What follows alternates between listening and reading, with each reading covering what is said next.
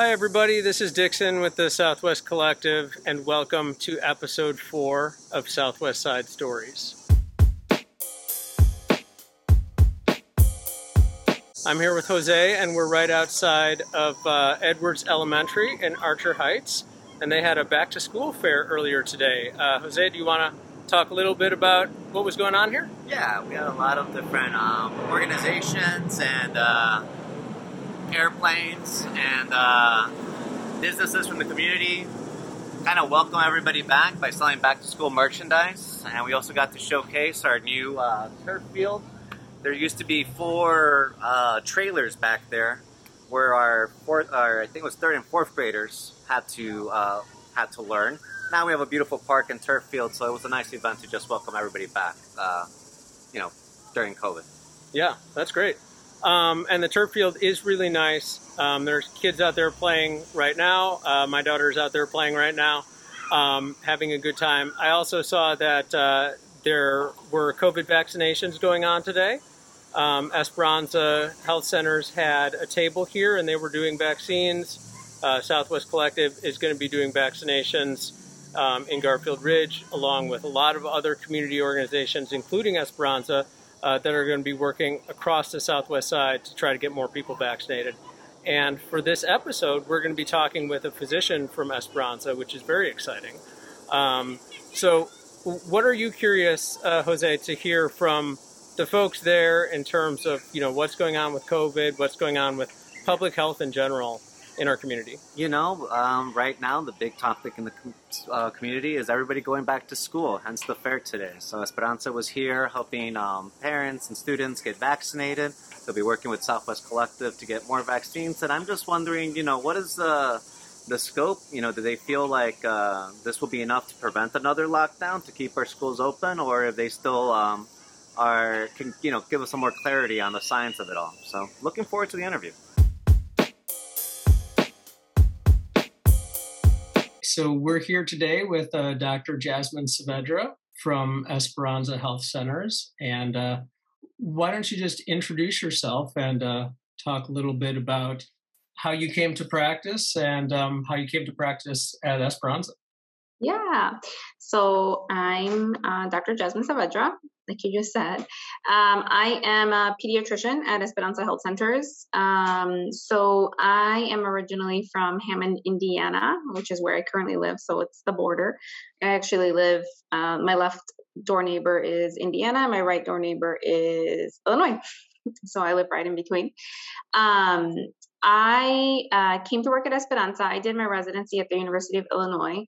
And since I was in medical school, I knew I wanted to work with an underserved Latino population. I actually received a scholarship so that when I was done with residency, I would um, focus my care in an underserved community. Um, and so Esperanza um, was one of the first places I interviewed at, and I fell in love with it. I loved their mission, I loved the population. So um, I took the job and I've been there for a little over two years now. Yeah. And I wonder if you can tell us just a little bit about Esperanza for those who don't know. It's a network of health centers uh, focused on the southwest side of the city. But uh, why don't you tell us a little bit about uh, about what Esperanza is like? Yeah, so Esperanza Health Center is a federally qualified um, healthcare center. Our mission is to serve um, high quality healthcare uh, to anyone, uh, regardless of their insurance status, um, immigration status, um, and then we work with them um, depending on their finances and what they uh, can pay for their healthcare needs. Um, we have, um, I believe, now five clinics um, in the southwest side, and uh, the majority of our population do are Latinos, but we service um, anyone who comes into our clinic. Um, and yeah. All right, great. Um, and of course, the the major health story of the last uh, year and a half, two years, has been the COVID nineteen pandemic. Um, I wonder if you can talk a little bit about when the pandemic first started. Um, how did you have to adjust? Because I remember, you know, uh, a lot of physicians, a lot of appointments were being canceled, a lot of, uh, you know, uh, care that was not urgent was being canceled. How did you pivot when COVID first started? Yeah, I feel like one day I was making dinner plans, and the next day I was making contingency plans for very terrible things that could happen. Um, the clinic, Esperanza Health Center, I thought, um, you know, they adapted so quickly. Um, we were able to modify so many strategies. First, to provide um, testing for the Southwest community, and then later to provide uh, vaccinations. Um, we adjusted our hours. Uh, we started creating the mass vaccination sites. Um, we had COVID 19 testing, I think at 1.6, like seven days a week. Um, we also provided vaccines at back to school fairs. Uh, we provided a lot of informational vaccine sessions once the vaccines came out to talk about why the vaccine came out so quickly, its efficacy, its safety, um, because we wanted everyone to be well informed uh, to make a, a well informed decision. And then we also provided Uber transportation to the vaccine sites. Um, but yes, it felt like it all happened from one day to the next. Um, our clinics, uh, the amount of patients that weren't showing up was um, phenomenal. I mean, there was I remember at one point I was sitting there just thinking, like, I'm not sure what to do with my time. I have no patients. Um, but I started doing the testing. Uh, I used my time wisely, and I've provided the, you know, what the community needed at that time. Uh, and now we're finally starting to see all the patients coming back in, getting their school physicals, and getting their annual exams. Yeah, that's great. Um, I definitely want to talk more about COVID and more about the vaccines. Um, but I wonder if you could talk a little bit about, you know, all of those missing appointments, all of the patients who were receiving care, maybe regular care, maybe care for chronic conditions. All of a sudden, you know, that that dries up, but there's a lot of non-COVID health conditions that, you know, really have needed to be treated. And, you know, we've seen some things get worse around COVID over the last year and a half. As a physician, as someone who's you know interested in the overall health of your patients how do you how, how do you deal with that yeah so when we came back um, kind of full time back into the clinic full mode of seeing patients um, in clinic and not over the phone or over video conferencing um, the first thing that we all noticed was the significant weight gain of many many patients. So um, I think the um, they just came out. Esperanza just came out with a press release that now the amount of pediatric patients that are defined as overweight or obese is 56%, um, which is an almost a 10% increase um, compared to pre-pandemic, um, which we know um, being overweight predisposes us to other um, health conditions. So we're now seeing an increase also in um, people who are uh, diagnosed with either pre-diabetes or diabetes, um, all which are concerning because we haven't seen these patients in a year and a year and a half. So we haven't had a chance to talk about lifestyle modifications, diet modifications, or the repercussions of such significant weight gain. Um, I think I've seen anywhere in the last 15 to 18 months weight gain from 15 month 15 pounds to 50 pounds um, so it's, it was pretty significant um, i think the other thing we really noticed specifically in our, our adolescent population was the effect on their mental health. Um, we saw a significant increase in mental health conditions like depression, anxiety, and then other mental health concerns. So trying to get them all in to see, you know, counselors or psychiatric services if that's what they need has been difficult because now we have a surge of this these mental health concerns and trying to get them all in at one time is is hard. So some patients are waiting two to three weeks um, and then just making sure to talk about the importance of scheduling these annual exams with your doctor and then also follow-ups are very important. Um, i think one of the other things we saw was that kids uh, two and under weren't receiving the required vaccinations.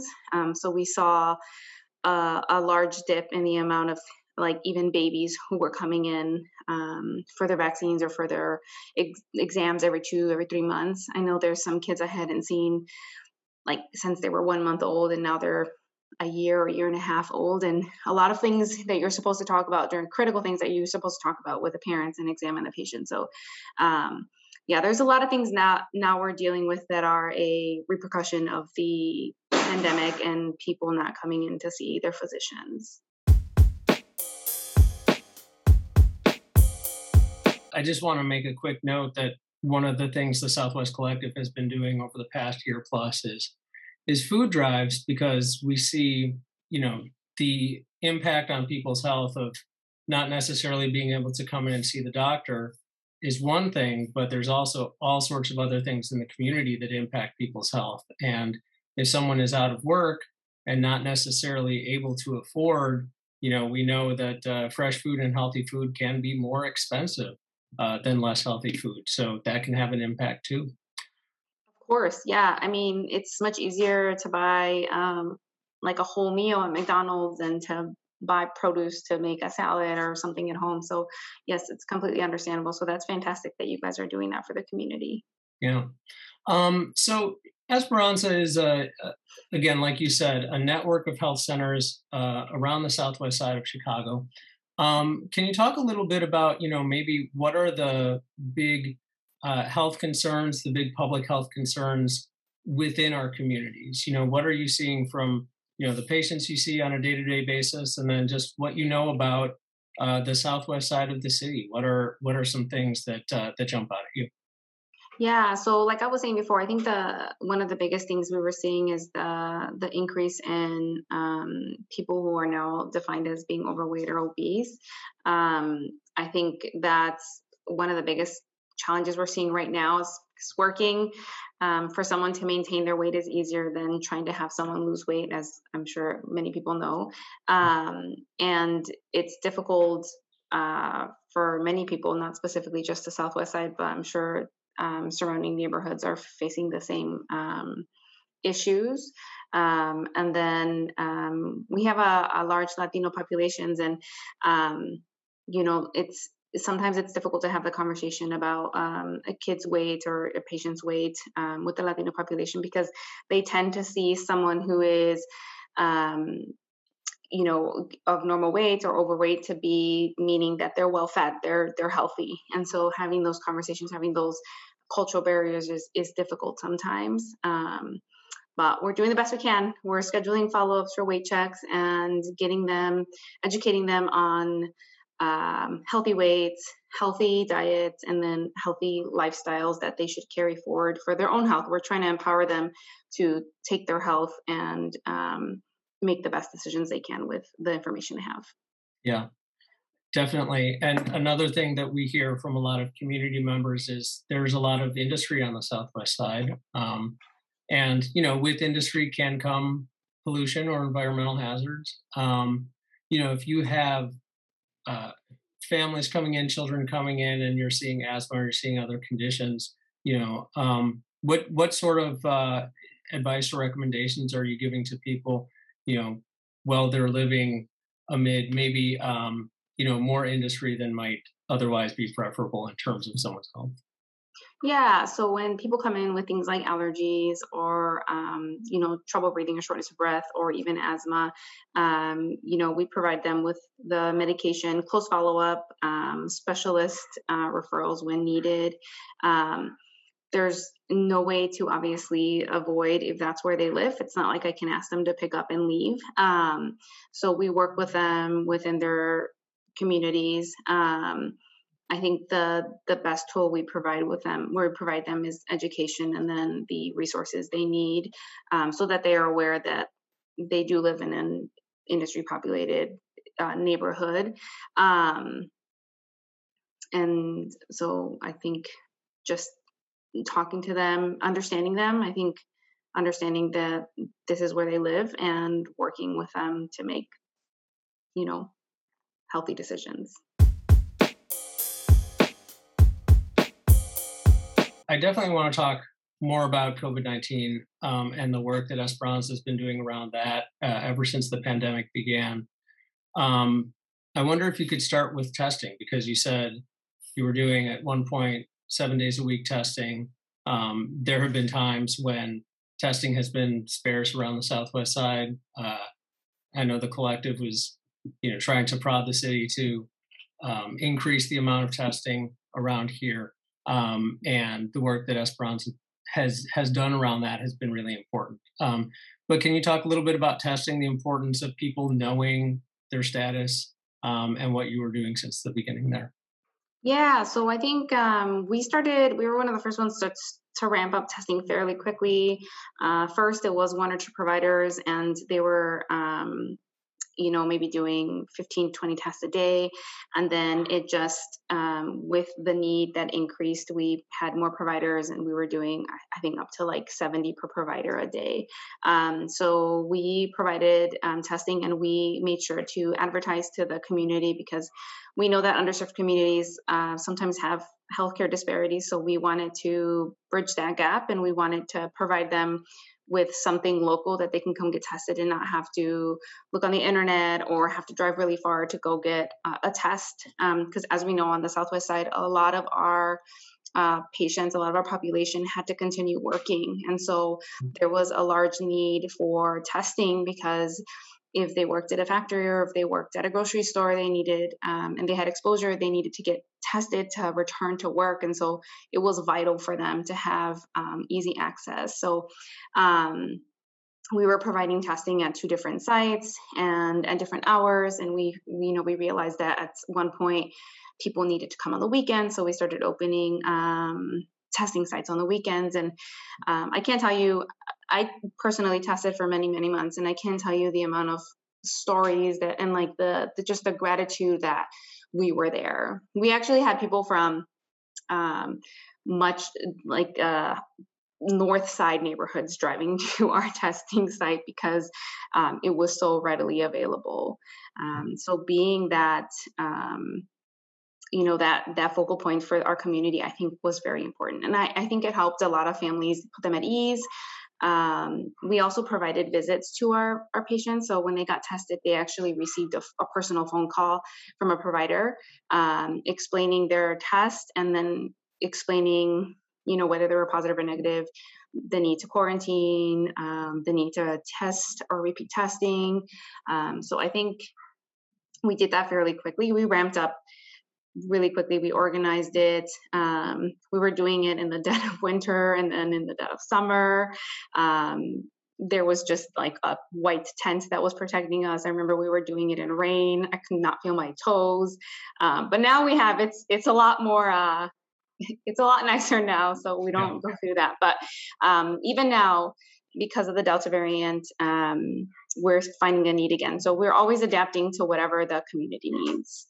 Yeah one of the things that you know we've heard a lot from the Department of Public Health and from others is that you know if somebody uh, tests positive, it's important to quarantine. But a lot of people on the Southwest Side live in multi generational homes. They live with multiple other people in the home. Um, and that's just the reality of the situation for a lot of people. So when you're having these conversations with somebody who may test positive, but they're living in the home with, you know, parents, grandparents, children, grandchildren, etc. Uh, you know, what sort of practical advice can you give to somebody who is in that situation uh, but who has tested positive? Yeah, so we, um, I don't live in a multi generational home, but I I am also I'm Mexican American, so we rely heavily on my family. So my contingency plans also involved my my parents, who are my caregivers for my child, and my sisters, who they are also taking care of their children. So, um, similarly, I would explain, you know, that it, it's hard. It's hard when one person tests positive and everyone is kind of scared because now they've all had dinner together. They all one lives on the second floor, one lives on the third floor. So, um, the best advice we could give was, if possible, quarantine yourself and have like the rest of the like the immediate family that lives with you tested to see if they can be watched by someone else. I mean, it was impossible. I had some families say, like, there's no way around it. I'm going to have to expose or have contact with these people. I'm the only caregiver. Um, so it was a lot of difficult conversations, but um, every situation was different. So we worked with each of the families and tried to find the best plan to expose as little people as possible within the home, um, to offer testing to those in the home, especially if they were elderly. And then just to come out with a well laid plan. Um, but I would I will say that each situation was a little bit different depending on who worked where, who lived where, how many kids there were in the home, how many people with were immunocompromised. Um, so it was a lot of it was a long conversation with these families um, there was a lot of questions you had to ask about their entire family not just themselves so um, i think they appreciated that that you know there was some plan and they didn't feel guilt having to have those make make those decisions on their own mm-hmm. yeah i think that's important for people to hear um, and again the, like the practical advice there's the ideal thing that people can do but people can't always do the ideal thing yeah. um, so we go from testing to all of a sudden, not all of a sudden, it's been worked on for a long time, but there's yeah. a vaccine that gets approved um, for emergency use in, uh, I believe, mid November, early December um, of 2020. I wonder if you can just tell me what was your reaction when you heard there's a COVID vaccine? Oh, I was ecstatic. Yeah. Was like, where do I sign up? when do I get my vaccine? Um, I was, I mean, I can't even describe the the joy I felt when that when that happened. Um, and then, you know, my joy just kept going up as people were being allowed to get vaccinated. Um, you know, depending on not depending on their age or their health status. Um, I think it was hard to once it became more frustrating i guess when only some people can get vaccinated and i had other patients you know tell me like i really want to get vaccinated i want to go back to work i want to protect myself um, so it was also a little bit of frustration um, not being able to just vaccinate everyone right away but um, yeah when that vaccine came out i think it was i got vaccinated in december so it was incredible So we were one of the first health centers to actually receive vaccines in order to distribute them. So we participated fairly heavily um, in that first uh, citywide phase of vaccinations.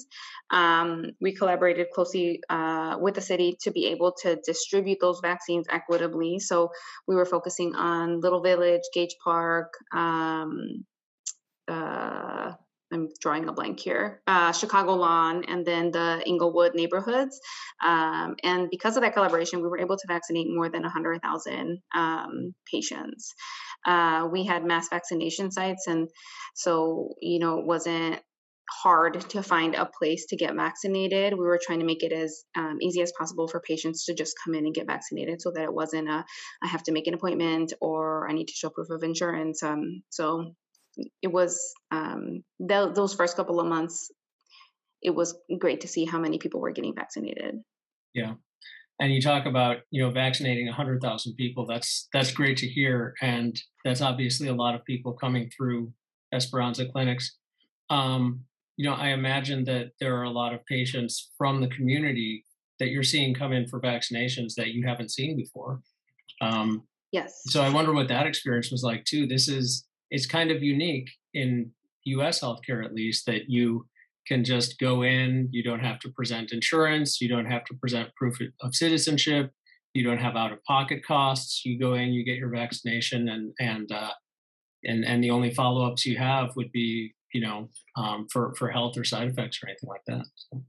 Yeah, so we made it known that if you did need an appointment because you had questions about side effects, uh, even after the fact, you, it wasn't necessarily scheduled that you can always call either to come be seen or you can have um, a telemedicine appointment, which I think patients appreciated, especially if they were having side effects and they needed um, uh, a work for work, a, a, note for work, so then I'd be able to go. Um, I think they appreciated the accessibility of having access to a provider. Um, it was when we started vaccinating adolescents um, we had more on one one-on-one contact when they came in. And yes some people we just we've never seen. And there was other health concerns that we wanted to address. And so i thought it was a perfect opportunity to talk about those things even if it wasn't in detail because they had their own pediatrician just reminding them like hey you need to address these issues with your primary care doctor and you should make that appointment coming up um, because it's been you know x amount of months or years that you haven't seen a doctor. So um, i thought it was great because we got people plugged in back into their own to see their own physician and if they didn't have a physician they now knew about esperanza and knew that we saw anyone regardless of their insurance status or immigration status. And so we were able to plug them in uh, with a primary care doctor.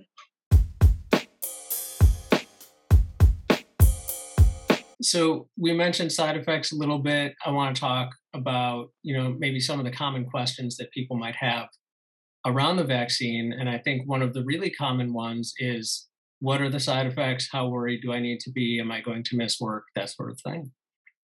Yeah, so um, lots of side effect questions. Um, we all know now they're all over the news. The most common one is pain at the site of the injection, body aches, fatigue, headaches, low grade fevers. Um, I always just talk to my patients about how the side effects are short, right? So one to two days or none at all, depending on the person. Um, and that the the risk of um, getting COVID and not knowing how your body is going to react is a, is a much greater risk than not getting than getting vaccinated and having side effects for one or two days. Um, but yes, we get questions. Um, we did have some people miss work. Um, I know some employers had told patients like you can just take the one or two days off afterwards without a note because we know some people get really strong side effects. Um, and then just talking to patients about how unfortunately it's just luck of the draw how your body reacts. Um, some people get nothing some people get all of the side effects. Um, and most people uh, once they realize that it's such a short period of time um, don't mind the side effects. I think they worry more about the actual covid um, infection. Um, and then the other concern that we're having hearing from a lot of patients is not necessarily those short-term side effects it's they believe that there might be long-term side effects that haven't yet been discovered mm-hmm. okay. um, so so what do you tell patients who are concerned about that um, so I talk about the science behind the vaccine, um, which is sometimes uh, gets a little bit complicated, but I talk about how the technology has been um, used uh, for many, many years. It's not new technology. It's not like we just picked up some new science and decided to trial it out. Um, mRNA technology and the technology that Johnson and Johnson use have been used for multiple many years. Um, I tell them that the participant and the participants in the the clinical trials have now it's been what now two years or more that have gotten that vaccine and no long-term side effects have been um, discovered and i talked to them about the long-term side effects of having a covid infection that we're starting to see now we, the long haul covid um, patients um, so we, we talk about again the risks and benefits and compare the two, you know, COVID infection versus the COVID vaccine. Um, and I find that most most patients, once you have that, you know, very logical conversation with them, they are willing to get vaccinated. Yeah, that's great. Um, I know another question that comes up is if a, somebody has had COVID in the past or believes they had COVID sometime over the past year and a half, um, you know, they think that they have uh, some built up immunity to it. So, what do you say to patients who say, I don't need the vaccine, I already had COVID? Well they have they have logic on their side right? They do have some they have natural immunity when you have after you have a covid infection. Um, i talked to them about the fact that because it's a new virus we have no idea how long that natural immunity lasts. Um, and more and more we're seeing that people who have had covid can get covid again. Um, and there's no way to know how long one person's antibodies last and how long they're going to be protected from covid. Um, so you know, we tell them they can wait the three months after they have gotten the infection um, to get vaccinated. Because um, for the most part, we we believe that the antibodies are at least in your body for three months, but we they don't have to wait those three months. They can get vaccinated as soon as their quarantine period is over um, to get, you know, the um, antibodies that the vaccines provide. Yeah. Okay. Um, and I know that at first the vaccine was only approved for people 18 and over. Um, but eventually it was approved for people, uh, I believe, went down to 16 and then it went down to 12. Yeah. Um, and there are studies being done now on, on children younger than 12. Uh, you are a pediatrician, um, oh. so a number of your patients would fall in this category. But uh, I wonder if you can talk about, you know, children 12 to 18 and their parents. What are some of the concerns that are coming up, and how do you encourage vaccination among that population? Um, I think one of the biggest concerns that we we get from parents is um, the fertility issues for their children in the future. I'm not sure where the I'm not sure where it came from, but um, I tell, you know, I explain to them that there is absolutely no evidence that the vaccine has any um, effect on your reproductive organs. I'm also pregnant now, so I tell them I got my vaccine in December and I'm pregnant now. So I prove my, show my belly, and I prove it that way.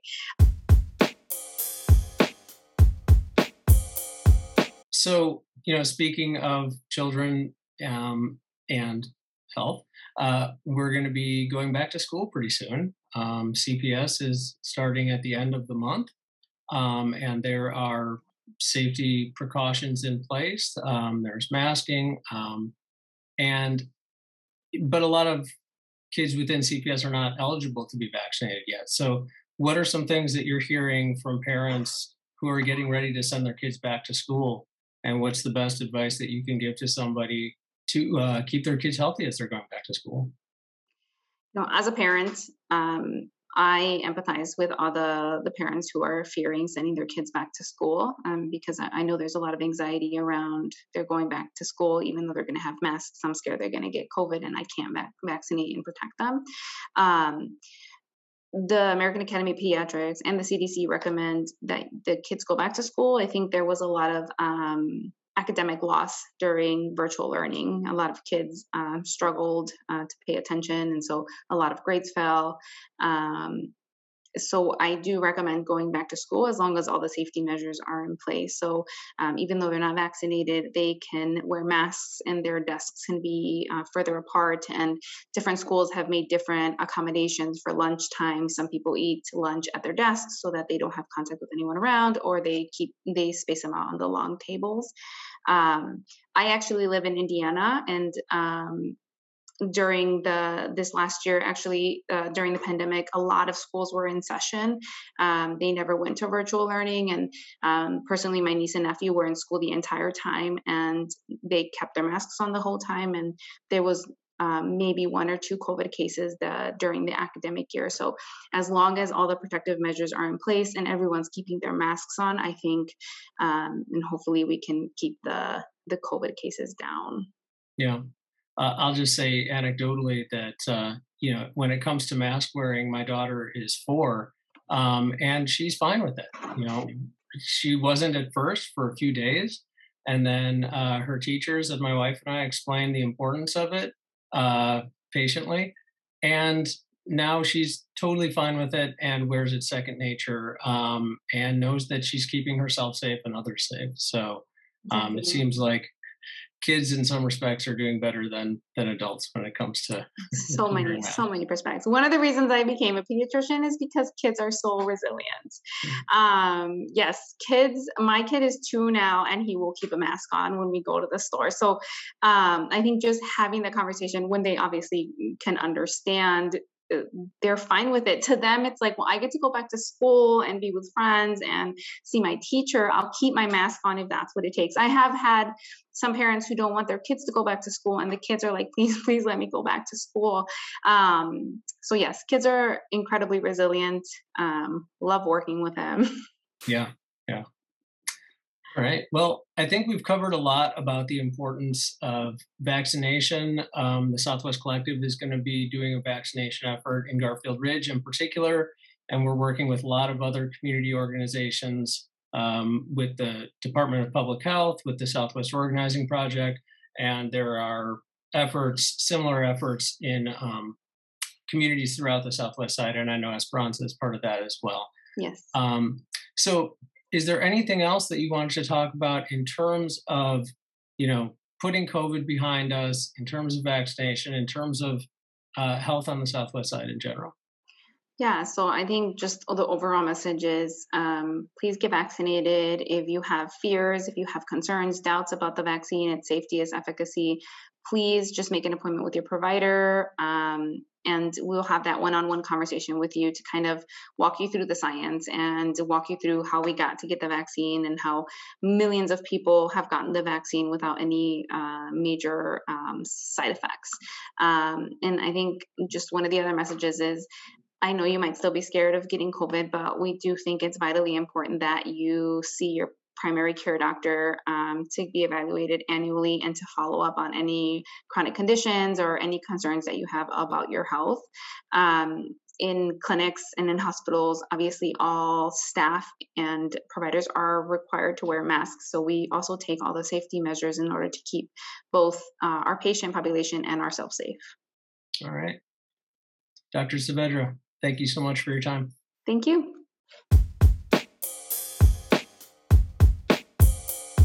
All right. That was, uh, I thought, a great interview with Dr. Saavedra. We got a lot of really good information, and it's especially pertinent now that uh, we're going to be going back to school. Today is the first day back for CPS, or it will be when this episode airs. Um, Jose, can you talk a little bit about what you're anticipating for back to school and what parents and students ought to keep in mind?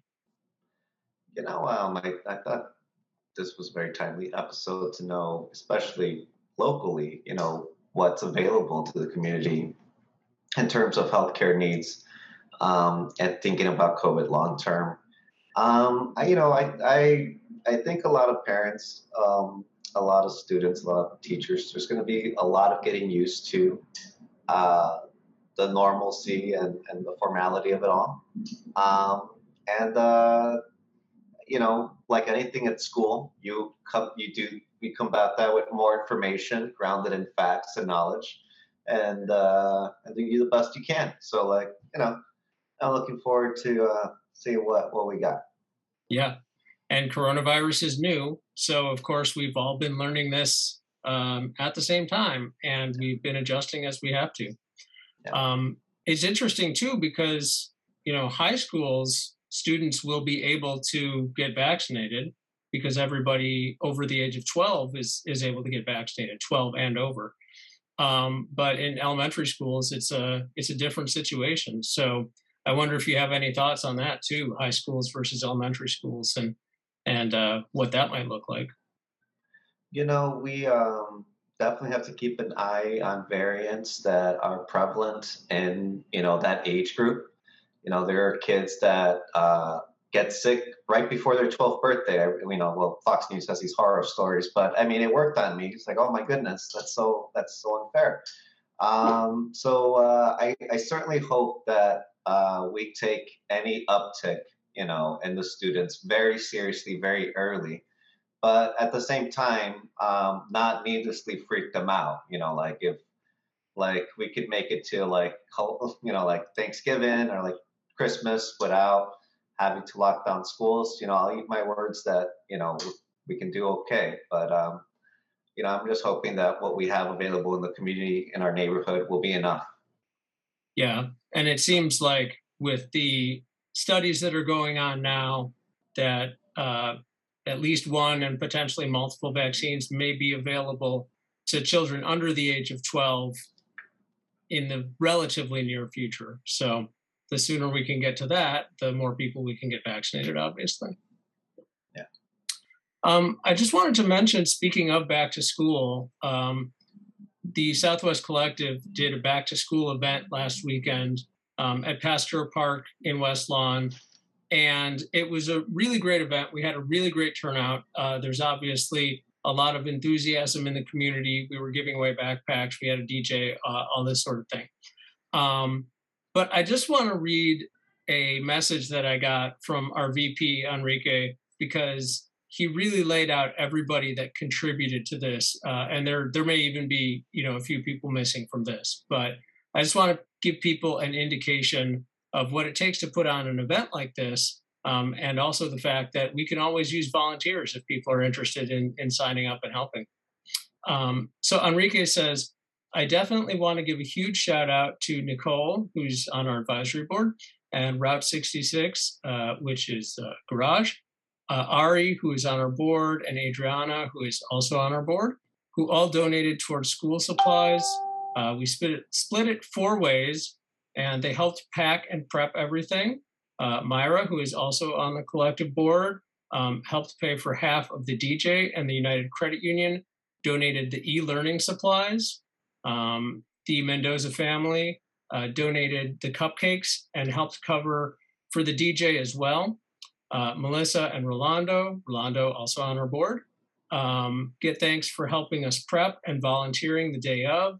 Uh, Shannon, Susie, and Marlene thank you for leading the art activities. Uh, we have art activities for kids at a lot of events we do, including freebies for families um, and this back to school event. And that's always a great way to engage kids. Uh, of course, can't forget uh, Miss Elvia Rincon and Gladys Nava from Pasteur for giving us the space. Uh, that's always important. And giving a shout out to local businesses like La Coco's, which donated the pizzas, and Naya's Sweets, which made the cupcakes, um, and Route 66 Auto Service for school supplies, and Respachos for paletas, and UCU for the e-learning supplies. So as you can see, a lot of individuals, a lot of uh, institutions within the community really pitching in and helping on this. Um, there have been back to school events, you know, throughout the Southwest side in the last couple of weeks. Uh, we were happy to do one. I was happy to see the one um, that uh, that took place at Edwards that we kicked this episode off with. And uh, yeah, so we're gearing up. Thank you to everybody who volunteered. Um, and if you're interested in volunteering, please do reach out to us on social media, and uh, and we'll be back in touch. So, all right. Until next time. Till next time.